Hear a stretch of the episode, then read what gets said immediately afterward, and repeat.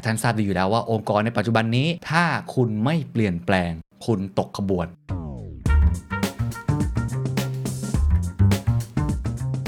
เขาบอกว่าการเปลี่ยนแปลงเนี่ยมักจะล้มเหลว มันเกิดความล้มเหลวเกิดขึ้น มันไม่ประสบความสำเร็จคำถามคือทำไมครับ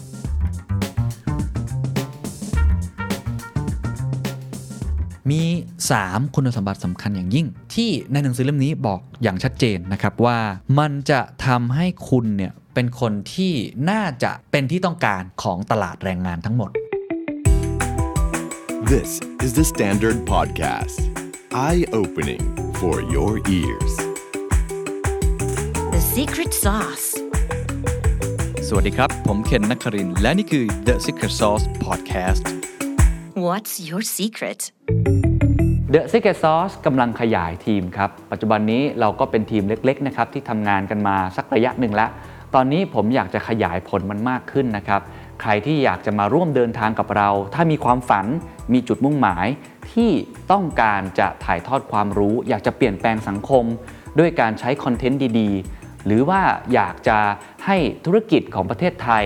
วงการนักธุรกิจของเรานี่เติบโตไปพร้อมกันเนี่ย นี่คืองานในฝันของคุณ รวมทั้ง benefit ที่จะได้จากงานนี้นะครับก็คือได้ใกล้ชิดกับผู้บริหารระดับประเทศ หรืออาจจะระดับโลก ได้ใกล้ชิดนักวิชาการนักเศรษฐศาสตร์ คนที่เป็นผู้นำในแทบทุกวงการ แล้วได้ความรู้ในระดับที่อยู่แถวหน้าเป็น frontier จริง ๆอันนี้งานในฝันของคุณเลยนะครับ ตอนนี้เปิดรับสมัครหลายตำแหน่งมากเลยนะครับ ไม่ว่าจะเป็นเรื่องของโปรดิวเซอร์ เป็นเรื่อง content creator creative project manager editor หลายตำแหน่งมากเลยเพราะว่าขยายทีม 2-3 เท่าเลยทีเดียวนะครับ ใครสนใจอยากมาร่วมงานกันนะครับ เข้าไปดูได้ที่ thestandard.co/jobs ในนั้นจะมีแอปพลิเคชันนะครับให้ไปกรอกแล้วก็ส่งเข้ามาได้เลยนะครับ หวังว่าจะได้เจอกันแล้วก็มาร่วมงานกันนะครับ ขอบคุณครับ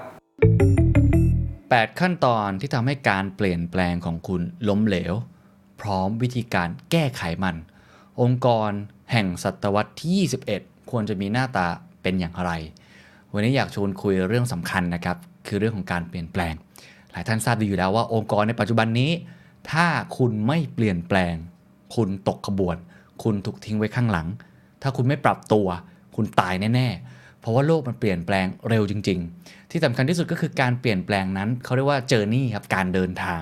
ไม่ใช่ว่าเปลี่ยนครั้งเดียวแล้วจบหลายคนบอกว่าทำดิจิ t a ลทรานส์ฟอร์เมชันเพื่อต่อสู้กับดิจิ t a ลดิสรัปชันครั้งเดียวจบไม่ใช่ครับ เพราะโควิดมันบอกเราแล้วว่า มันเป็นตัวเร่งปฏิกิริยา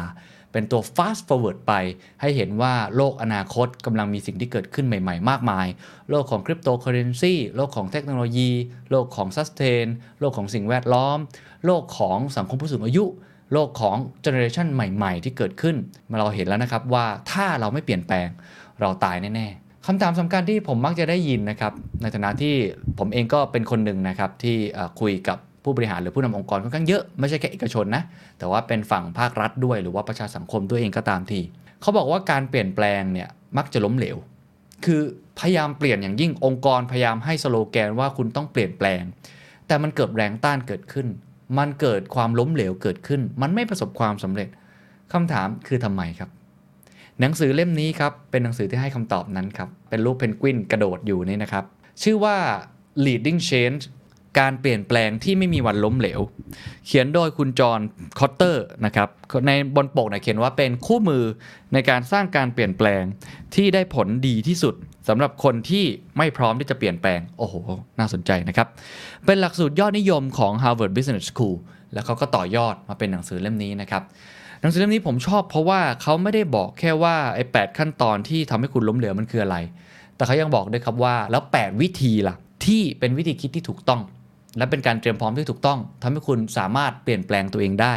จะต้องทำอย่างไร ผมว่าเหมาะกับช่วงปลายปีแบบนี้นะครับที่เราต้องเตรียมแผนในการเปลี่ยนแปลงตัวเอง เปลี่ยนแปลงองค์กร แล้วก็เปลี่ยนแปลงประเทศไทยด้วยเพื่อรับกับสถานการณ์ที่ไม่เหมือนเดิมนะครับ ผมจะแบ่งด้วยกันประมาณ 2-3 part นะครับ part แรกจะไปดูครับว่าไอ้ความล้มเหลวที่เกิดขึ้นเนี่ย8 ขั้นตอนเนี่ยมันเกิดจากอะไร และถ้าเราอยากจะแก้ไขมันต้องทำอย่างไรนะครับข้อแรกครับ ในข้อผิดพลาดที่พบบ่อยทั้งหมดใน 8 ข้อนี้อ่านแล้วก็จะสะอึกนิดนึงเพราะว่ามันก็คล้ายๆ กับพวกเราทุกคน ผมเองก็เคยเจอกับลักษณะแบบนี้นะครับ อันที่1ครับปล่อยให้เกิดความชะล่าใจมากเกินไป ก็คือเราไม่ได้มี wake-up call ที่ดีพอคนไม่รู้สึกถึงเหตุผลว่าทำไมเราต้องเปลี่ยน ข้อที่2ครับไม่สามารถสร้างทีมขับเคลื่อนที่มีอำนาจมากพอ ไม่มีทีมที่ดีพอ และไม่มีทีมที่ให้อำนาจเขามากพอ 3 ครับประเมินพลังของวิสัยทัศน์ต่ำเกินไป คือไม่ได้ใช้วิสัยทัศน์เป็นตัวนำ 4ครับไม่ใช่แค่วิสัยทัศน์ต่ำเกินไปอย่างเดียว แต่ว่ายังสื่อสารน้อยเกินไป สื่อสารวิสัยทัศน์น้อยกว่าที่ควร 10 เท่า ไม่ก็ร้อยเท่า หรือแม้กระทั่งพันเท่า คือคิดกับมันได้มาอย่างดีแล้วได้วิสัยทัศน์มาแล้ว แต่ไม่ยอมสื่อสารมันก็ไม่มีประโยชน์นะครับข้อที่5ครับปล่อยให้อุปสรรคเข้ามาขัดขวางวิสัยทัศน์ใหม่ คือมันมีอุปสรรคมากมายอยู่แล้วที่เข้ามาขัดขวางเรานะครับ แต่เราปล่อยให้มันเข้ามามากจนเกินไป ไม่ได้แก้ไขมัน ข้อที่ 6 ครับ ไม่ยอมสร้างชัยชนะในเชิงระยะสั้นครับ ควิกวินสำคัญมาก 7 ครับ ประกาศชัยชนะเร็วเกินไป แน่ชนะแล้วไม่พอฮะดีใจได้แต่ห้ามดีใจเกินนะเกินไปให้เราประกาศชัยชนะเล็กๆ ไม่ต้องเยอะมากไม่งั้นเดี๋ยวจะเคยตัว แล้วก็ชะล่าใจ และข้อสุดท้ายครับ ไม่ปลูกฝังการเปลี่ยนแปลงลงในวัฒนธรรมองค์กรครับโอ้นี่เรื่องนี้เป็นเรื่อง culture แล้วนะครับ ข้อสุดท้าย เขาบอกว่าผลกระทบที่เกิดขึ้นครับ เมื่อคุณทำไอ้แขั้นตอนแห่งความล้มเหลวนี้แล้ว มันจะเกิดอย่างนี้ครับ กลยุทธ์ใหม่ๆครับถูกนำไปปรับใช้อย่างไร้ประสิทธิภาพ การเข้าซื้อกิจการไม่ได้ให้ผลลัพธ์อย่างที่คาดการไว้ หลายบริษัทคิดว่าการซื้อกิจการน่าจะเป็นทางออก การรื้อระบบองค์กรใช้เวลานาน และสิ้นเปลืองงบประมาณมากเกินไป การลดขนาดองค์กรดาวไซซิ่งไม่ช่วยลดค่าใช้จ่ายอย่างที่คิด โครงการพัฒนาคุณภาพไม่ได้มอบผลลัพธ์อย่างที่คาดหวังตั้งโปรเจกต์มาอย่างดีเลย เจ๊งฮะเขาบอกว่าการหลีกเลี่ยงข้อผิดพลาดเหล่านี้ไม่ใช่เรื่องยากครับ ขอแค่มีทักษะและความตระหนักรู้ ก็พอ กุญแจสำคัญอยู่ที่การทำความเข้าใจครับว่าทำไมองค์กรถึงต่อต้านการเปลี่ยนแปลง ทั้งที่มันจำเป็นอะไรครับคือกระบวนการที่สามารถเอาชนะความเฉยชาที่อาจนำไปสู่หายนะ และเหนือสิ่งอื่นใดครับ อันนี้เป็นคำถามที่ค่อนข้างท้าทายนะครับ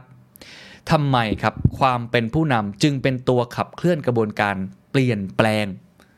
มากกว่าแค่การบริหาร leadership มากกว่าเรื่องของ management เพราะอะไร น่าสนใจนะครับ นี่คือ 8 กระบวนการที่ทำให้คุณผิดพลาดนะครับ ซึ่งผมเชื่อว่าหลายท่านก็คงจะเป็นลักษณะแบบนี้พอสมควรนะครับ ถามว่าเราต้องแก้ไขกับมันอย่างไร ผมมีวิธีในการแก้ไข 8 ขั้นตอนนะครับเดี๋ยวผมจะค่อยๆ เล่าไปทีละข้อ แต่ขอเล่าสรุปก่อนแล้วกัน ทุกท่านจะได้เห็นภาพใหญ่ก่อนนะครับ 1. ถ้าชะล่าใจก็สร้างความรู้สึกเร่งด่วน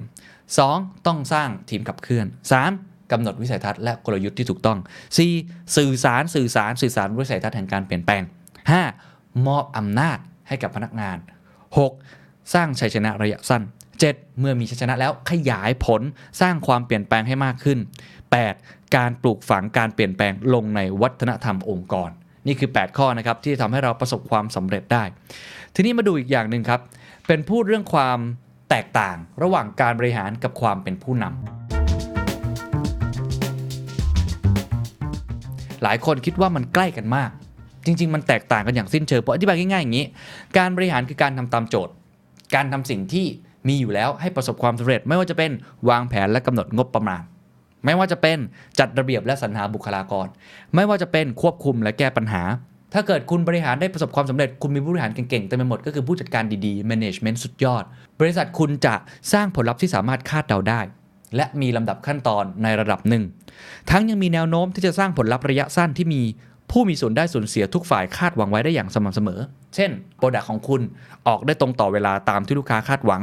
หรือคุณสามารถใช้เงินเนี่ยไม่เกินงบประมาณตามที่ผู้ถือหุ้นเนี่ยคาดหวังได้ เพราะฉะนั้นในแง่ของการบริหารเนี่ยถือได้ว่าจำเป็นไหมจำเป็นนะครับ แล้วก็หลักสูตรผู้บริหารเยอะมากเนาะ MBA อะไรต่างๆ ผมก็พูดเรื่องผู้บริหารบ่อยนะครับ แต่การบริหารเนี่ยมันเป็นการทำตามโจทย์ โลกมันเปลี่ยนแล้วครับ โลกมันเปลี่ยนแปลงเร็วมาก การเปลี่ยนแปลงของโลกทำให้เราไม่สามารถ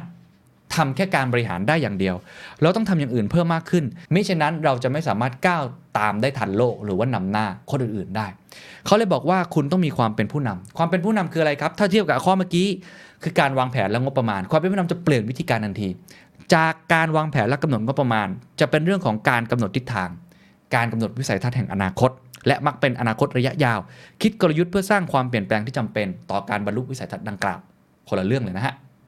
2ครับจากแค่การจัดระเบียบและสรรหาบุคลากรจะกลายเป็นทำให้ผู้คนนั้นยอมรับ สื่อสารทิศทางที่ต้องการจะมุ่งหน้าไปด้วยคำพูดและการกระทำเพื่อกระตุ้นครับ ให้เกิดการสร้างทีมขับเคลื่อนที่เข้าใจวิสัยทัศน์และกลยุทธ์ได้เห็นไหมไม่เหมือนกันเลยนะครับ 3 ครับจากการแค่ควบคุมและแก้ปัญหาเขาจะเป็นคนที่จูงใจ และสร้างแรงบันดาลใจ กระตุ้นให้ผู้คนนั้นสามารถเอาชนะอุปสรรคใหญ่ ๆ ในการเปลี่ยนแปลงให้ได้ ไม่ว่าจะเป็นการเล่นการเมือง ระบบการทำงานที่ยุ่งยาก หรือการมีรีซอสหรือทรัพยากรที่จำกัด โดยการเติมเต็มความต้องการพื้นฐานของมนุษย์ลงไป เพราะฉะนั้นมันเป็นผู้นำยุคแบบใหม่ครับผู้นำแห่งการเปลี่ยนแปลง ไม่ใช่แค่ผู้บริหารแบบเดิมๆทำตามโจทย์ ผมว่าอันนี้คล้ายๆหลักการที่ผมพูดบ่อยว่าผู้นำมี 2 แบบ คือผู้นำยามออกศึก กับผู้นำยามสงบศึก ซึ่งหลังจากนี้มีแต่ออกศึกเท่านั้น เพราะว่าวิกฤตเกิดขึ้นตลอดเวลา หรือว่าโอกาสใหม่ ๆ ที่ต้องวิ่งตามให้มันให้ทัน ก็เลยต้องเป็นลักษณะความเป็นผู้นำแบบนี้ ความเป็นผู้นำลักษณะแบบนี้ครับผลลัพธ์ที่ได้คืออะไรครับ ถ้าเราสร้างให้มันเกิดขึ้นในองค์กร และเป็นทีมที่ขับเคลื่อนอย่างจริง ๆ มีอำนาจมากพอ มันจะสร้างความเปลี่ยนแปลงได้สำเร็จอย่างยิ่งใหญ่ ทั้งยังมีศักยภาพที่จะสร้างความเปลี่ยนแปลงที่มีประโยชน์อย่างยิ่งยวด เช่น คิดค้นผลิตภัณฑ์ใหม่ๆ innovation ใหม่ๆที่ลูกค้าต้องการ เช่น คิดค้นวิธีการใหม่ๆ ในการสร้างความสัมพันธ์เพื่อช่วยให้บริษัทนั้นมีความสามารถในการแข่งขันมากยิ่งขึ้น พอฟังดูก็รู้นะครับว่าหลังจากนี้เราต้องสร้างความเป็นผู้นำในองค์กร เราต้องสร้างผู้นำไม่ใช่สร้างแค่ผู้บริหารคุณจอห์นคอตเตอร์บอกเลยครับว่าการบริหารความเปลี่ยนแปลงมีความสำคัญอย่างยิ่งนะครับ หากปราศจากการบริหารที่มีประสิทธิภาพ กระบวนการเปลี่ยนแปลงจะดำเนินไปในทิศทางที่ไม่สามารถควบคุมได้ อันนี้จริงครับ แต่ความท้าทายที่ยิ่งใหญ่กว่าสำหรับองค์กรส่วนใหญ่คือ การขับเคลื่อนการเปลี่ยนแปลงครับ มีเพียงความเป็นผู้นำเท่านั้นที่สามารถทำลายต้นต่อความเฉื่อยชาขององค์กร กระตุ้นให้เกิดการกระทำที่จำเป็นต่อการปรับเปลี่ยนพฤติกรรม และทำให้การเปลี่ยนแปลงยั่งยืน ด้วยการบ่มเพาะมันลงไปในวัฒนธรรมองค์กร นี่เป็นตัวเปิดที่น่าสนใจอย่างยิ่งนะครับหลังจากนี้ผมจะอธิบาย 8 ขั้นตอนนั้นโดยสังเขปนะครับเพราะจริงๆรายละเอียดมันค่อนข้างเยอะนะครับเอาอันแรกก่อนข้อที่ 1 การสร้างความรู้สึกเร่งด่วนสำหรับผมคือ why คือเวลาบอกว่าทำไมองค์กรไม่เปลี่ยนแปลงทำไมคนเราไม่ยอมทำงานตามโจทย์ที่เราบอกไว้ให้ทำไมเขาไม่อยากที่จะมีแรงกระตุ้น ผมว่าสาเหตุหนึ่งก็คือเขารู้สึกว่ามันไม่ใช่เรื่องเร่งด่วน รู้สึกว่าไม่ต้องทำก็ได้ ก็ไม่เห็นจะเป็นอะไรเลย องค์กรก็ยังอยู่ดีกินดีขัดทุนนิดหน่อยก็เป็นเรื่องขององค์กร ฉันก็ยังได้เงินเดือนตามปกติ ไม่มีความเร่งด่วนเกิดขึ้นนะครับเขาบอกว่าต้นตอแห่งความชราใจมีด้วยกันประมาณ 9 ข้อดังนี้นะครับ 1. ครับไม่มีวิกฤตครั้งใหญ่ที่เห็นได้อย่างชัดเจน ก็เพราะว่ามันไม่มีวิกฤตก็ชิวๆเนาะ 2. ไม่มีสัญญาณครับของการขาดแคลนทรัพยากรก็คือทุกอย่างยังเหมือนเดิม ไม่เห็นจะต้องคิดอะไร 3. ตั้งมาตรฐานผลการปฏิบัติงานโดยรวมไว้ต่ำก็คือทำได้และตามเป้า 4. ครับโครงสร้างองค์กรทำให้พนักงานมุ่งเน้นแค่เป้าหมายของฝ่ายที่ตัวเองทำอยู่ก็คือแยกส่วน องค์กรจะเป็นไงช่างมันสิ เรายังทำได้อยู่ 5. ระบบวัดผลภายในให้ความสำคัญกับเกณฑ์วัดผลที่ผิดก็คือตั้งเกณฑ์ผิดนะครับ 6. ครับขาดความคิดเห็นเกี่ยวกับผลการปฏิบัติงานขององค์กรจากบุคคลภายนอก ก็เพราะว่าอยู่แต่ในกาลาไม่ออกไปข้างนอก เราก็ไม่รู้ว่าคน feedback ยังไงลูกค้าเราซัพพลายเออร์เรา ข้อต่อมาครับวัฒนธรรมบ่มเพาะให้พนักงานขาดความตรงไปตรงมาไม่ยอมเผชิญหน้าและกำจัดคนที่บอกข่าวร้าย ก็คือเป็นวัฒนธรรมที่ไม่กล้า feedback มันตรงๆ ต่อมาครับโดยธรรมชาติแล้วมนุษย์มักปฏิเสธปัญหาโดยเฉพาะเวลาที่กำลังยุ่ง หรือรู้สึกเครียดก็คือปล่อยไปมันไป ปล่อยเกียร์ว่างไปหลาย ๆ ไป แล้วข้อสุดท้ายครับผู้บริหารระดับสูงครับยังเอาแต่พูดจาหวานหูอยู่ว่า เรายังโอเคอยู่ไม่เป็นอะไรหรอก อันนี้แหละครับคือส่วนสำคัญที่ทำให้มันไม่เกิดความรู้สึกเร่งด่วนเกิดขึ้นในองค์กร ทีนี้คำถามก็คือแล้วเราจะแก้มันยังไง เขามีด้วยกัน 9 ข้อครับ ซึ่งผมเคยเอามาใช้ด้วยนะครับหลาย ๆ ข้อเหมือนกัน 1. สร้างวิกฤตโดยการปล่อยให้องค์กรขาดทุนครับโอ้โหอันนี้โหดเหมือนกันนะครับ ต้องบอกว่าหลายองค์กรยอมทำแบบนั้นยอมเสียเลือดเลย ให้เห็นว่านี่ไงมันเจ็บจริง เปรียบเทียบกับคู่แข่งเพื่อให้ผู้บริหารที่เห็นจุดอ่อนขององค์กร หรือปล่อยให้เกิดความผิดพลาดแทนที่จะหาทางแก้ไขสถานการณ์ในนาทีสุดท้ายคือให้มันเจ๊งไปเลยว่างี้ก็ได้ ก็โหดอยู่ 2. ครับกำจัดสิ่งที่แสดงถึงความฟุ่มเฟือย หลายคนบอก นี่ไงรถยนต์สำหรับผู้บริหารก็ยังมีอยู่ก็ดูปกติดีอยู่นะ เห็นห้องอาหารหรูๆ เห็นการเลี้ยงอาหารพนักงานเป็นเรื่องปกติ การทาวฮอยังไปจ้างโรงแรมขนาดใหญ่อยู่ ก็ดูโอเคอยู่อะไรแบบนี้เป็นต้น 3. ครับ ตั้งเป้าหมายที่เกี่ยวกับรายรับกำไรประสิทธิภาพความพึงพอใจของลูกค้า และวงจรการพัฒนาผลิตภัณฑ์ให้สูงจนพนักงานนั้น ไม่มีทางทำสำเร็จได้ ถ้าอยากทำแบบเดิม ก็คือปรับเรื่องของตัวชี้วัดใหม่ ว่าให้ตัวชี้วัดมันสูงขึ้น เพราะถ้าตัวชี้วัดสูงขึ้นหมายความว่าถ้าเขาทำแบบเดิมไม่มีทางถึงแน่นอนเป็นการกระตุ้น เพราะไม่งั้นเขาก็เงินเดือนเขาไม่เพิ่มนะโบนัสก็ไม่เพิ่มถูกไหมฮะสี่ครับเลิกวัดผลการปฏิบัติงานของฝ่ายต่างๆ ด้วยเกณฑ์ที่มุ่งเน้นเฉพาะเป้าหมายของฝ่าย จงเน้นย้ำว่าทุกคนต่างต้องรับผิดชอบผลงานของปฏิบัติการขององค์กรทั้งหมด ก็คือเป็นเป้าหมาย alignment เช่น สมมติบริษัทผมก็มีเหมือนกันการพูดถึงยอดขายตลอดเวลาให้เห็นว่ารายได้ของบริษัทเป็นดังนี้ ไม่ใช่ว่าฝั่งแผนกบัญชี ฝั่งแผนกปุ๊บลิเดอร์แผนกอาร์ตไม่เกี่ยวทุกคนเกี่ยวหมดจะมาช่วยกันกระตุ้นแบบนี้เป็นต้นตั้งเป้าที่ทุกคนเห็นตรงกัน ข้อต่อมาครับเขาบอกว่าเราสามารถที่จะบอกข้อมูลเกี่ยวกับความพึงพอใจของลูกค้า และผลประกอบการขององค์กรให้พนักงานได้รับรู้มากขึ้น อันนี้ผมชอบนะ โดยเฉพาะข้อมูลเกี่ยวกับจุดอ่อนขององค์กรเมื่อเทียบกับคู่แข่งคือเอาความจริงมาพูดกันลูกค้า feedback เราแย่มากเลย เรายอมกันได้เหรอ ผลประกอบการเป็นอย่างนี้เรายอมกันได้เหรอ 6. ครับกระตุ้นให้พนักงานหมั่นพูดคุยกับลูกค้าที่ไม่พึงพอใจซัพพลายเออร์ที่ขุ่นเคืองและผู้ถือหุ้นที่กำลังโมโหอยู่ ก็ออกไปนอกกะลาไปคุยว่าโลกแห่งความเป็นจริงเป็นยังไงนะครับ 7. ครับจ้างที่ปรึกษาและใช้วิธีอื่นๆ เพื่อให้ผู้บริหารนั้นแบ่งปันข้อมูลสำคัญ และพูดคุยเกี่ยวกับปัญหาอย่างตรงไปตรงมาในที่ประชุม ถ้าเราเองไม่สามารถ reflect ได้ให้คนอื่นมาช่วย reflect แล้วพูดอย่างตรงไปตรงมาในที่ประชุม 8. ครับเอ่ยถึงปัญหาในจดหมายข่าวขององค์กร และส่งเสริมให้ผู้บริหารระดับสูง พูดถึงมันอย่างชัดเจน อย่าลืมห้ามไม่ให้พวกเขาพูดแต่คำพูดหวานหูครับ ก็คือตัว CEO ตัวผู้นำเองเนี่ยนะครับจะต้องเลิกพูดจาที่ดูไม่เป็นไรหรอกเรายังโอเคอยู่พูดจาหวานหูอยู่ และ 9 ครับกระหน่ำป้อนข้อมูลให้กับพนักงานได้รับรู้เกี่ยวกับโอกาสในอนาคต และผลประโยชน์อันน่าทึ่ง ที่จะได้รับจากโอกาสเหล่านั้น โอ้อันนี้มองแง่บวกบ้างว่านี่โอกาสเต็มไปหมด ถ้าคุณไม่เปลี่ยนนะคุณไม่ได้นะ ถ้าคุณเปลี่ยนคุณได้ แต่ยังมีต่อครับ รวมถึงข้อเท็จจริงที่ว่าตอนนี้องค์กรไม่มีความสามารถพอที่จะคว้ามันไว้เอออันนี้ดีนะคือสมมุติว่าองค์กรเรากำลังจะทำ digital transformation อยากจะเปลี่ยนแปลงทั้งหมดมองให้เห็นเลยถ้าทำได้นะโอ้โหรายได้จะมาอย่างนี้โบนัสจะเป็นอย่างนี้ เราจะสามารถชนะคู่แข่งนะเกียรติยศเงินทองชื่อเสียงมันจะมาหมด แต่ ตอนนี้ข้อเท็จจริงก็คือเราอยู่ตรงไหนล่ะ state เราอยู่ตรงไหน อันเนี้ยก็จะช่วยกระตุ้นให้ได้นะครับ ข้อที่2ครับกระบวนการหลังจากนี้นะครับต้องเป็นขั้นเป็นตอนนะห้ามข้ามขั้นตอนนะครับเพราะถ้าข้ามเนี่ยมันอาจจะเกิดความอันตรายได้ ข้อที่2ครับพอคุณสร้างความรู้สึกเร่งด่วนแล้ว ให้สร้างทีมขับเคลื่อนครับ เหตุผลง่ายมากครับ อันดับแรกก็คือเรารู้แล้วครับว่าโลกมันเปลี่ยนแปลงเร็ว ปัญหามันเกิดขึ้นมากมายหลายภาคส่วนมาก มันไม่มีทางอีกแล้วครับกับซูเปอร์ซีโอนำเดี่ยวอีกต่อไป แต่ก่อนอาจจะได้นะครับ เราจะได้ยิน CEO เก่งๆเนาะในอดีตที่คนค่อนข้างยกย่องมากเลย ไม่ว่าจะเป็นเรื่องของ Chrysler นะครับคุณ Lee Iacocca อย่างเงี้ยนะครับคุณแซมวอลตันของวอลมาร์หลังจากนี้เนี่ยแม้แต่ Mark Zuckerberg แม้แต่ Elon Musk อะไรก็ตามทีเนี่ยมันมันไม่ใช่คนเดียวแล้วมันต้องเป็นทีม เขาบอกว่าสภาพแวดล้อมทางธุรกิจในปัจจุบันเนี่ยบังคับให้ต้องการสร้างความเปลี่ยนแปลงในระดับที่ยิ่งใหญ่กว่าเดิม คือมันใหญ่ขึ้นอะมันไม่ได้เปลี่ยนแปลงเหมือนเดิมแล้วมันเร็วกว่าเดิมด้วย เพราะฉะนั้น คนเพียงคนเดียวไม่มีทางรู้ข้อมูลที่จำเป็นทั้งหมดได้ครับ หรือไม่มีเวลาและความน่าเชื่อถือที่จำเป็นต่อการโน้มน้าวคนจำนวนมาก ให้ลงมือทำตามการตัดสินใจนั้น ต้องขับเคลื่อนโดยทีมที่มีอำนาจและเป็นน้ำหนึ่งอันเดียวกันด้วย ก็คือคนคนเดียวหนึ่งเขาไม่มีเวลามากพอที่จะติดตามทุกข้อมูลได้ คุณจะติดตามคริปโต คุณต้องใช้เวลาเยอะนะฮะคุณจะติดตามเรื่องของบล็อกเชนคุณจะติดตามเรื่องของซัสเทนคุณจะติดตามเรื่องของวิกฤตสิ่งแวดล้อม คุณคนเดียวทำไม่ไหวหรอก คุณต้องมีคนช่วยเยอะมาก 2 คือตัวคนเองก็ไม่มีความเชี่ยวชาญมากพอ 3 ในการสื่อสารคุณสื่อสารคนเดียวก็ไม่ได้อีก คุณต้องมีคนช่วยสื่อสาร เพราะฉะนั้นหลังจากนี้การเปลี่ยนแปลงจะไม่ใช่ผู้นำคนเดียว แต่จะต้องสร้างทีมแห่งความเป็นผู้นำเกิดขึ้นคำถามก็คือ คุณลักษณะสำคัญของทีมขับเคลื่อนคืออะไร มี 4 ประการ 1. อำนาจครับคุณมีบุคคลสำคัญอยู่ในทีมมากพอหรือไม่ โดยเฉพาะผู้บริหารในสายงานหลัก เพื่อป้องกันไม่ให้ผู้มีอำนาจคนอื่นนั้น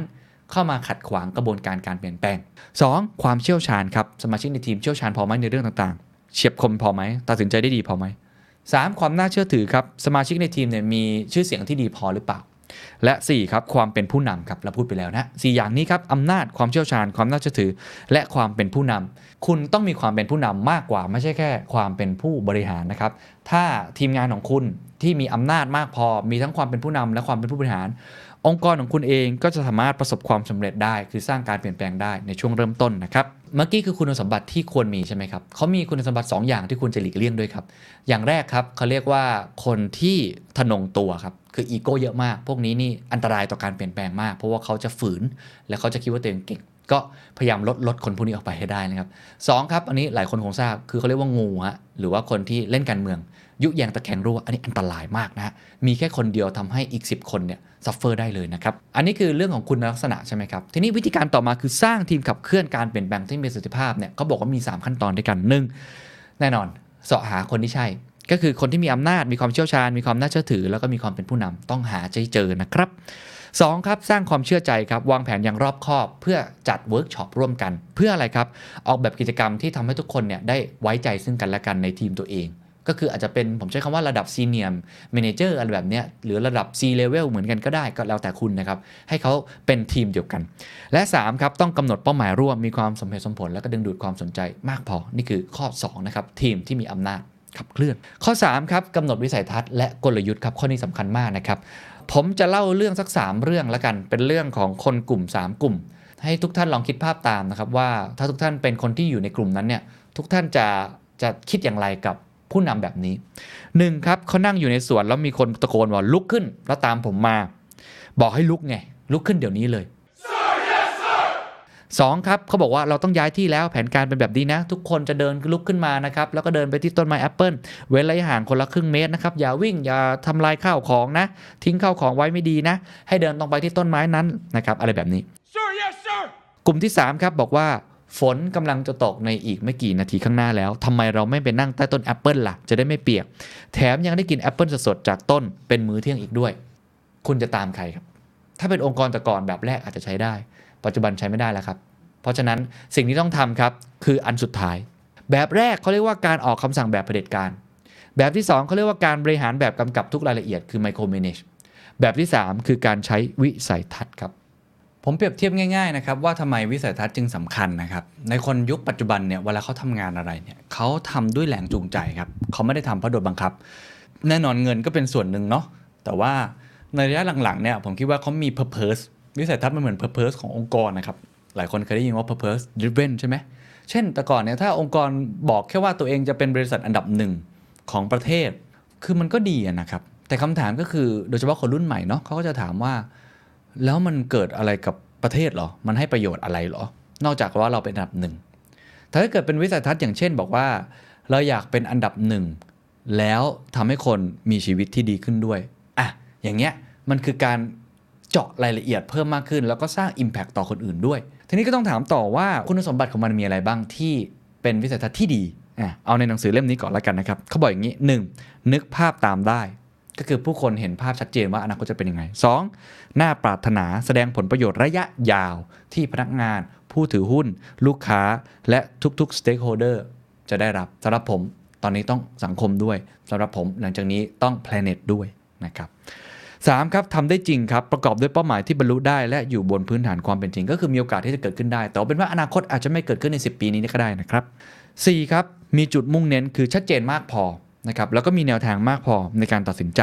5 ครับมีความยืดหยุ่น มีขอบเขตกว้างพอ ให้ผู้คนสามารถริเริ่มบางอย่าง และตอบสนองในรูปแบบที่ต่างออกไป ในเงื่อนไขที่เปลี่ยนแปลง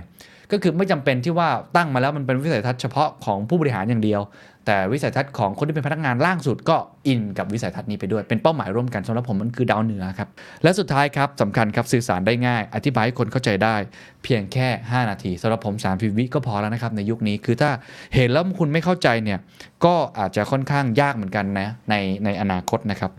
ทีนี้อยากจะยกตัวอย่างสักเล็กน้อยทำให้ทุกท่านได้เห็นภาพมากขึ้นนะครับผมก็ลองไปเสิร์ชดูวิสัยทัศน์ของหลาย ๆ บริษัท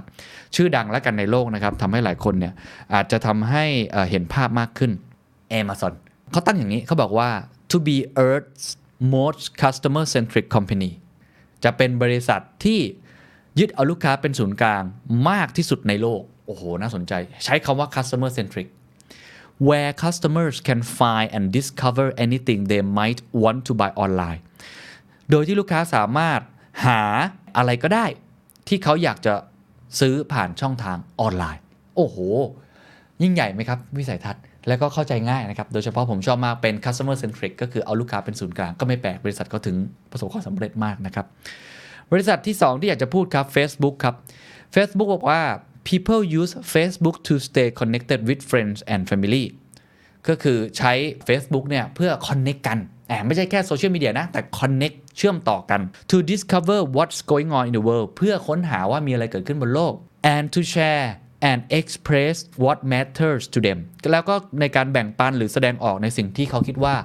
มันสำคัญ โอ้ เห็นไหมฮะ จากบริษัทโซเชียลมีเดียคิดแค่ค่าโฆษณาปกติทำงานไปก็หัวงกๆไม่รู้อะไร แต่พอมีวิชั่นนี้เอ้ย บริษัทนี้น่าดึงดูดนะครับ แล้วเขาเปลี่ยนด้วยครับ หลังจากนี้เชื่อว่าเปลี่ยนแน่นอนเพราะว่าเมตามาแล้วถูกไหมครับ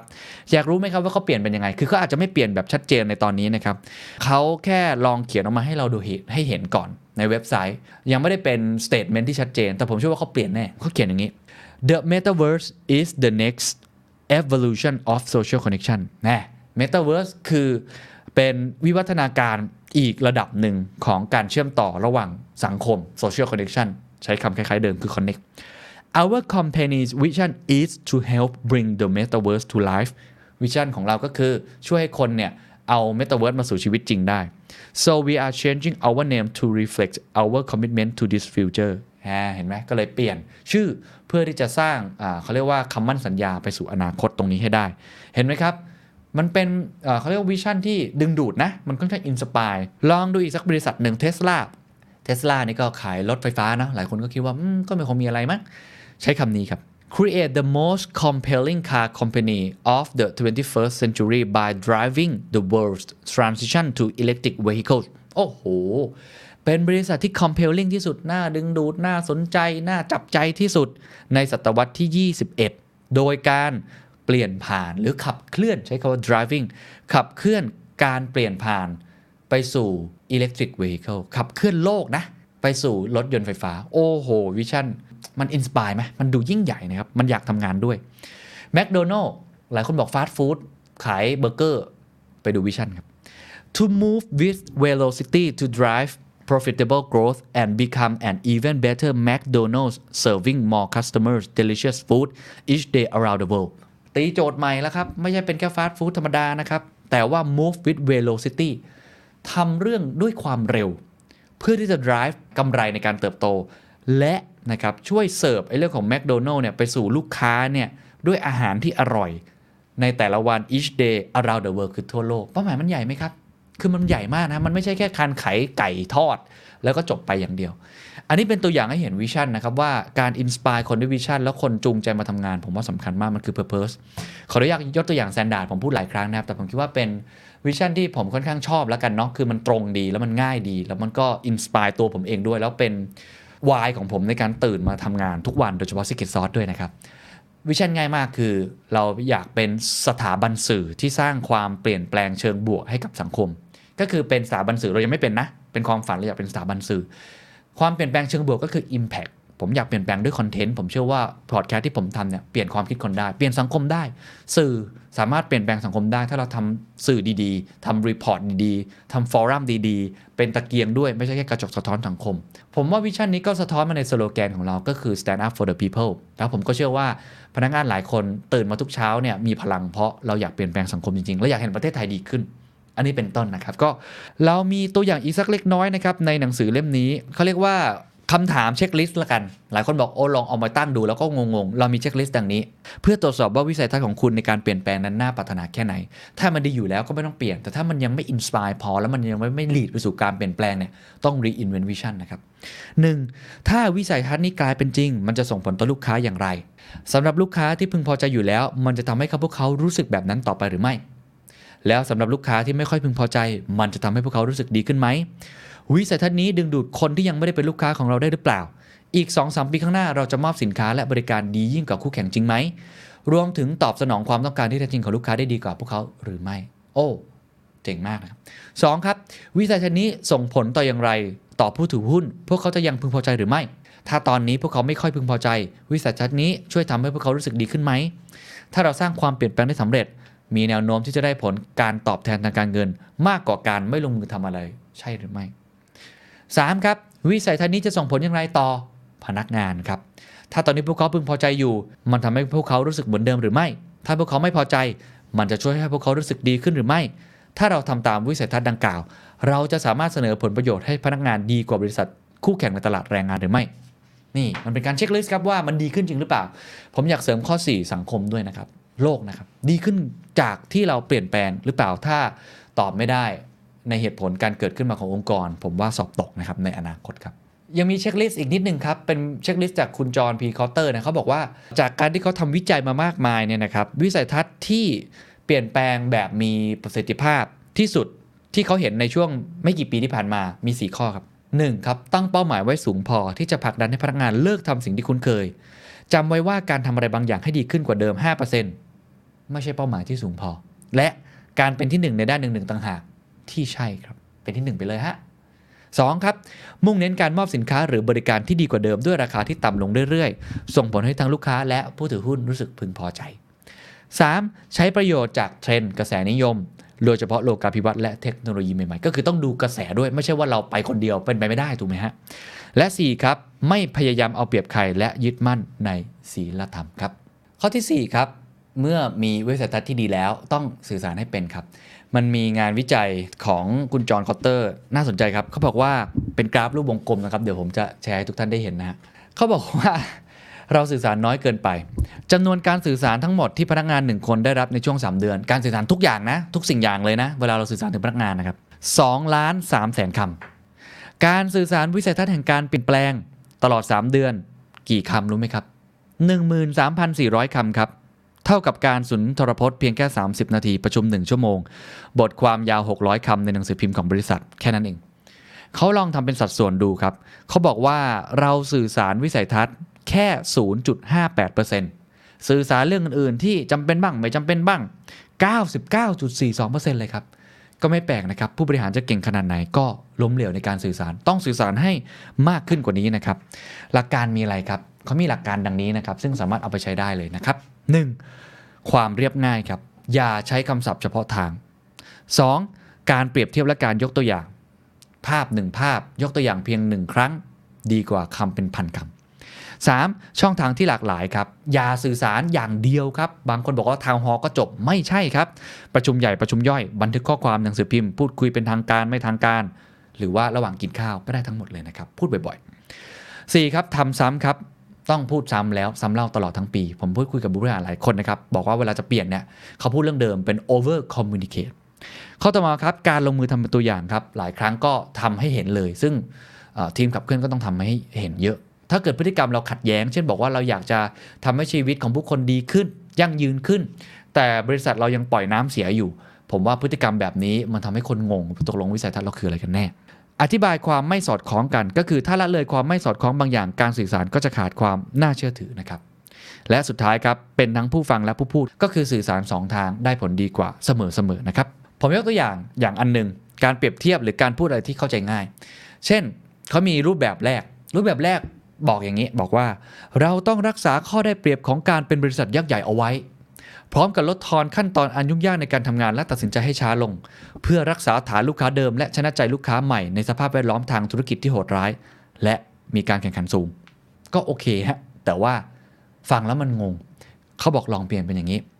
เราต้องทำตัวเป็นเหมือนช้างให้น้อยลงโอ้โหและทำตัวเป็นเหมือน T-Rex ที่เป็นมิตรกับลูกค้าให้มากขึ้น จบฮะ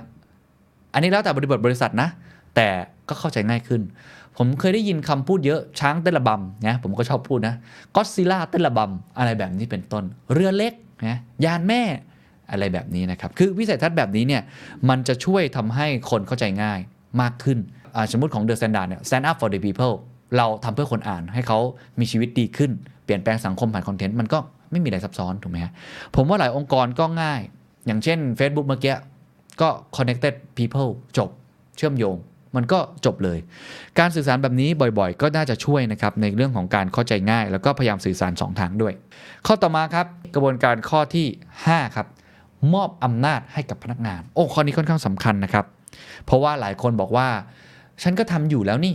จริง ๆ แล้วคุณอาจจะไม่ได้ทำก็ได้ ถ้าคุณไม่ให้อำนาจกับพนักงานเนี่ยทีมก็ไม่สามารถเกิดการเปลี่ยนแปลงได้เพราะเขาไม่มีอำนาจในการตัดสินใจบางสิ่งบางอย่างเกิดขึ้นนะครับ ทีนี้ถามว่าหลายคนบอกว่าฉันก็มอบอำนาจอยู่ แต่มันไม่ประสบความสำเร็จมีอุปสรรคดังนี้ครับ4ข้อครับเขาเข้าใจวิสัยทัศน์ละคุณสื่อสารบ่อยจนเขาเข้าใจละแต่เขาไม่สามารถสร้างการเปลี่ยนแปลงได้ 4 อย่าง 1. โครงสร้างครับ โอ้โห อันนี้เจ็บฮะก็คือ structure องค์กร คุณจะต้อง report หัวหน้าอยู่นายคนเดิมๆอยู่ ก็ไม่มีทางได้ โครงสร้างองค์กรที่เป็นทางการทำให้การลงมือทำเป็นเรื่องยาก 2. ขาดทักษะที่จำเป็นบั่นทอนการลงมือทำคือคุณให้อำนาจเขาจริงแต่เขาคุณไม่ได้ training เขาอะเขายังทำไม่ได้ บางทีคุณต้องสอนเขาเพิ่มเติมก่อน 3. ระบบข้อมูลและระบบทรัพยากรบุคคลทำให้การลงมือทำเป็นเรื่องยากนะครับ คือมันมีเรื่องระเบียบหรืออะไรต่างๆ ที่ยังไม่ดีพอระบบข้อมูลที่ไม่อำนวยความสะดวก คือไม่ support เขา และ 4 ครับ หัวหน้าไม่สนับสนุนการทำตามวิสัยทัศน์ใหม่ ผมบอกเลยข้อนี้หนักสุดฮะ แล้วผมเจอเยอะสุดในบริษัทต่างๆ ให้อำนาจ โอ้โห บอกว่าดีเลยนะ สุดยอดเลย จะทำอะไรหัวหน้าไม่ยอมให้ทำอะก็ไม่สามารถเกิดการเปลี่ยนแปลงได้นะครับ อย่าลืมว่าการเปลี่ยนแปลงคือการทำสิ่งใหม่ ไม่ใช่การทำสิ่งเดิม และคำถามก็คือต้องทำยังไงล่ะครับ วิธีแก้คือดังนี้ครับ 1. สื่อสารวิสัยทัศน์ที่สมเหตุสมผลให้พนักงานรับรู้ อันนี้บอกไปแล้วต้องสื่อสารนะครับ 2. ครับปรับโครงสร้างองค์กรให้สอดคล้องกับวิสัยทัศน์ structure ต้องเปลี่ยนนะวิสัยทัศน์คุณจะมุ่งไปผมยกตัวอย่างเช่น บางบริษัทเนี่ยบอกว่า ฉันจะไปเทคโนโลยี อาจจะไปเทคโนโลยีนะฮะแต่ว่าแผนก IT ของคุณเนี่ยยังอยู่ใต้แผนกบัญชีอยู่เลย ก็ไม่มีทางเปลี่ยน เพราะว่าสุดท้ายเอาตัวเลขเงินเป็นที่ตั้ง คุณก็เปลี่ยนไม่ได้ IT เป็นแค่หนึ่งใน 10 ของบริษัทคุณที่คุณบอกจะเป็นบริษัทเทค แล้วมันจะเป็นบริษัทเทคได้ยังไง ถูกไหมฮะ เพราะนั้นโครงสร้างองค์กรต้องเปลี่ยนให้สอดคล้องนะครับ 3. ครับ จัดการอบรมที่จำเป็นให้กับพนักงาน ถ้าเกิดเขายังไม่มี leadership เพียงพอ ต้อง train เขา coaching เขา ถ้าเขายังไม่มีทักษะดิจิทัลเพียงพอ ต้อง train เขา 4. ครับ ปรับปรุงระบบข้อมูลและระบบทรัพยากรบุคคลให้สอดคล้องกับวิสัยทัศน์ System สำคัญมาก และสุดท้ายครับเผชิญหน้ากับหัวหน้าที่ขัดขวาง การเปลี่ยนแปลงที่จำเป็น หัวหน้าแย่ๆเป็นอุปสรรคที่สำคัญที่สุดนะครับทำให้คนไม่อยากเปลี่ยนแปลง ถามว่าทำยังไงก็ต้องเปลี่ยนหัวหน้าครับหรือไม่ก็โยกย้ายตำแหน่งต่างๆ ก็อันนี้พูดตามแฟกต์นะครับ ข้อที่ 6 ครับ สิ่งที่คุณต้องทำนะครับคือการสร้างควิกวินครับคือหลายครั้งเนี่ยองค์กรเนี่ยทำมันดีหมดแล้วครับ แต่การเปลี่ยนแปลงมันใช้เวลานะครับทุกท่าน มันก็เลยไม่มีกำลังใจเอาพูดกันตรงๆทำมาตั้งนานยังเหมือนเดิมเลยครับพี่เลิกดีกว่า มีกราฟกราฟนี้ครับน่าสนใจมากครับเขาทำมา เป็นกราฟที่แสดงให้เห็นนะครับว่าอิทธิพลของ Quick Win ชัยชนะระยะสั้น ส่งผลต่อการเปลี่ยนแปลงธุรกิจยังไง มี 3 กรณีศึกษา กรณีศึกษาที่ 1 ก็คือ เขาไม่มีชัยชนะระยะสั้นเลย เวลาผ่านไป 1 ปี 2 ปีก็เฟลลงมานะครับ กรณีศึกษาที่ 2 ครับ มีชัยชนะระยะสั้นหลังจากผ่านไปราว 14 เดือน ก่อนจะไม่มีให้เห็นอีกเลยตลอด 1 ปีให้หลัง ก็ไม่ดีเหมือนกันครับเฟลแต่ถ้าคุณมีชัยชนะระยะสั้นหลังจากผ่านไป 14 และ 26 เดือน คุณก็สามารถที่จะเกิดการเปลี่ยนแปลงได้ เพราะฉะนั้นชัยชนะระยะสั้นหมายความว่า ผมว่ามันเหมือนกับการยิงประตูครับเปรียบเทียบฟุตบอลเนาะสมมติว่าเราอยากจะเปลี่ยนแปลงทีมครึ่งแรกเราโดนทีมหนึ่งถล่มไป 3-0 เราอยากเปลี่ยนแปลงสำคัญที่สุดคือเขาเรียกว่าโมเมนตัมครับควิกวินคือการมีโมเมนตัมคุณเปลี่ยน tactic คุณเปลี่ยนผู้เล่นลงมาใหม่ แฟนบอลเนี่ยเชียร์กันอย่างเต็มที่เลย แต่คุณยิงประตูไม่ได้สักทีก็ fail ฟุตบอลเนี่ยบอกว่าถ้าเกิดว่าคุณยิงได้เร็วเนี่ยกำลังใจคุณจะมาโมเมนตัมคุณจะเปลี่ยน 3-1 เริ่มเปลี่ยนแล้ว He can and will score. 3-2 อุ้ยอีกลูกเดียวก็ได้ Shell. Oh, beautiful. 3-3 เสมออันนี้โมเมนตัมจะเปลี่ยนถ้าเล่นต่อไปทีมนั้นมีโอกาสชนะ มันเลยเป็นการพลิกล็อกสร้างการเปลี่ยนแปลง เพราะฉะนั้นชัยชนะระยะสั้นสำคัญอย่างยิ่งว่าจะต้องเกิดขึ้นให้เร็วและเกิดขึ้นแบบสม่ำเสมอ สิ่งที่ทำได้ครับนั่นหมายความว่าบางทีคุณอาจจะต้องเขาเรียกว่าก่อนที่จะมีชัยชนะใหญ่ ๆ เกิดขึ้นเนี่ยซอยชัยชนะ ตั้งเป้าให้มันเล็กลงก็ได้ ไม่ต้องตั้งเป้าใหญ่มาก หรือบางทีทำให้มันคนได้เซเลบรตกันบ่อยๆ มากขึ้น บทบาทของชัยชนะระยะสั้นมีอะไรบ้างในหนังสือนี้บอกว่า มอบหลักฐานที่แสดงให้เห็นว่า สิ่งที่เราทำไปการเสียสละนั้นคุ้มค่าจริง ๆ 2. ทำให้ผู้นำในการสร้างความเปลี่ยนแปลงมีกำลังใจทำงานหนักฮะต้องมีกำลังใจนะครับ 3. ช่วยปรับวิสัยทัศน์และกลยุทธ์เขาบอกว่าชัยชนะระยะสั้นช่วยทีมขับเคลื่อนมองเห็นว่า วิสัยทัศน์ของเขาเฮ้ยมันโอเคว่ะ มันไปได้ 4. ครับหยุดยั้งกลุ่มผู้ต่อต้านที่กังขาและเห็นแก่ประโยชน์ส่วนตัวข้อนี้ผมอยากจะเน้นย้ำมากมากมากมากนะฮะการเปลี่ยนแปลงมันมีแรงต้าน เพราะฉะนั้นต้องสร้างโมเมนตัมให้เกิดว่า นี่ไง ทีมนี้ทำได้ Pink Sheet Stock, boys! ผมว่าจำเป็นมากนะหลายคนมาปรึกษากับผมนะครับ บอกว่าเนี่ยอยากให้คุณเคนไปกระตุ้นบริษัทต่างๆ ของเขาให้เกิดการเปลี่ยนแปลง ผมจะบอกเสมอว่า ถ้าเกิดคุณมีควิกวินคุณต้องเรียกเอาทีมนั้นนะที่ทำได้นะมาประกาศผล เอามาบอก เพื่อทำให้ทีมอื่นๆที่กำลังเกิดแรงต้านอยู่ มองว่าเฮ้ยเขาก็เหมือนกับเราเขาก็ทำได้ เพราะฉะนั้นมันจะหยุดยั้งกลุ่มต่อต้านที่กังขาได้นะครับ และข้อต่อมาครับชัยชนะระยะสั้นจะช่วยโน้มน้าวให้ผู้มีอำนาจยังคงสนับสนุนต่อไป ก็คือผู้บริหารระดับสูง ลงเงินไปเยอะแยะเลยในการเปลี่ยนแปลงจ้าง consult มาอ้าวมัน work นี่หว่ามันพอเป็นไปได้ มันเห็น progress แล้วสุดท้ายครับสร้างแรงผลักดันครับเขาจะเปลี่ยนคนที่เขาเรียกว่า ignorance หรือคนที่รู้สึกเฉยๆให้กลายเป็นผู้สนับสนุน เปลี่ยนผู้สนับสนุนอยู่แล้ว supporter อยู่แล้ว ที่เป็นสนับสนุนแบบครึ่งกลางๆ ให้เป็นผู้ช่วยเหลือที่กระตือรือร้น โอ้โห เพราะฉะนั้นชัยชนะระยะสั้นสำคัญที่สุดนะครับ ข้อที่ 7 ครับ พอคุณสร้างชัยชนะระยะสั้นได้แล้ว คุณต้องขยายผลมันครับ ต้อง amplify มัน แล้วก็สร้างการเปลี่ยนแปลงให้มากขึ้นครับเขาบอกว่ามีขั้นตอนดังนี้ครับ สร้างความเปลี่ยนแปลงให้มากขึ้นไม่ใช่น้อยลง ทีมขับเคลื่อนใช้ประโยชน์จากความน่าเชื่อถือที่พวกเขาทำได้ ในการสร้างชัยชนะระยะสั้น เพื่อผลักดันโครงสร้างความเปลี่ยนแปลงที่ใหญ่ขึ้นและมีจำนวนมากขึ้น หลายคนเลยบอกว่าเริ่มเล็กๆก่อนทำสำเร็จแล้ว ทีมนั้นน่ะจะต้องเป็นลีดต่อมาครับเสาะหาความช่วยเหลือเพิ่มขึ้นครับนำคนจำนวนมากขึ้นเข้ามาเป็นส่วนหนึ่งในการสร้างความเปลี่ยนแปลงรวมถึงเลื่อนตำแหน่งเลยครับ ปรับโปรโมทเขาเลยครับ ช่วยพัฒนาศักยภาพของคนเหล่านั้นเพื่อช่วยในการเปลี่ยนแปลง คือสมมติทีมนี้ทำได้ดี คนคนนี้ทำได้เก่ง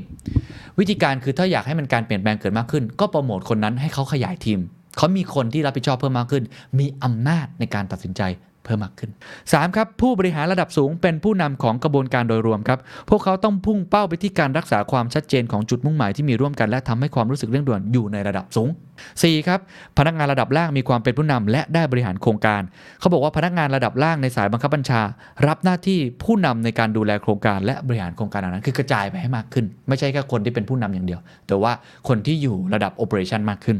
และสุดท้ายครับกำจัดการพึ่งพาอาศัยกันที่ไม่จำเป็นเขาบอกว่าเพื่อที่จะทำให้เกิดการเปลี่ยนแปลงเป็นเรื่องง่ายขึ้นทั้งในระยะสั้นและระยะยาวครับ ผู้บริหารต้องมองหาการพึ่งพาอาศัยกันที่ไม่จำเป็น และกำจัดมันทิ้ง อันนี้ก็คือพวกงานทำงานแบบไซโล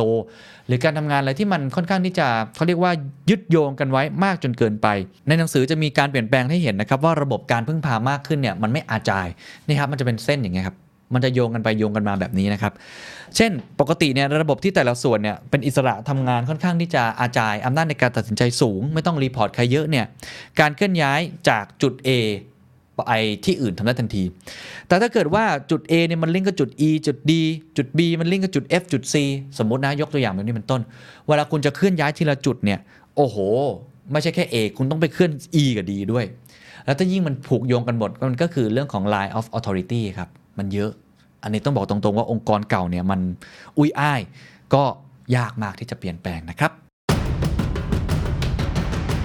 โอกาสสุดท้ายครับของคนที่อยากรับชมงานฟอรัมแห่งปีนะครับ The Standard Economic Forum 2021 นะครับที่จบลงไปแล้วปลายเดือนพฤศจิกายนที่ผ่านมา ตอนนี้เปิดขายบัตร ย้อนหลังนะครับ 50 speaker ชั้นนำ 20 กว่าเวที ที่เป็นโอกาสในเชิงธุรกิจ โอกาสในเชิงทำงาน แล้วก็เรื่องของธีมในการปฏิรูปตัวเอง เพื่อก้าวเข้าสู่อนาคตหลังจากนี้นะครับ ใครสนใจครับ ไปซื้อบัตรได้ที่ Thaiticketmajor นะครับ บัตรราคา 3,900 บาท สามารถรับชมย้อนหลังได้ถึงวันที่ 28 กุมภาพันธ์ครับ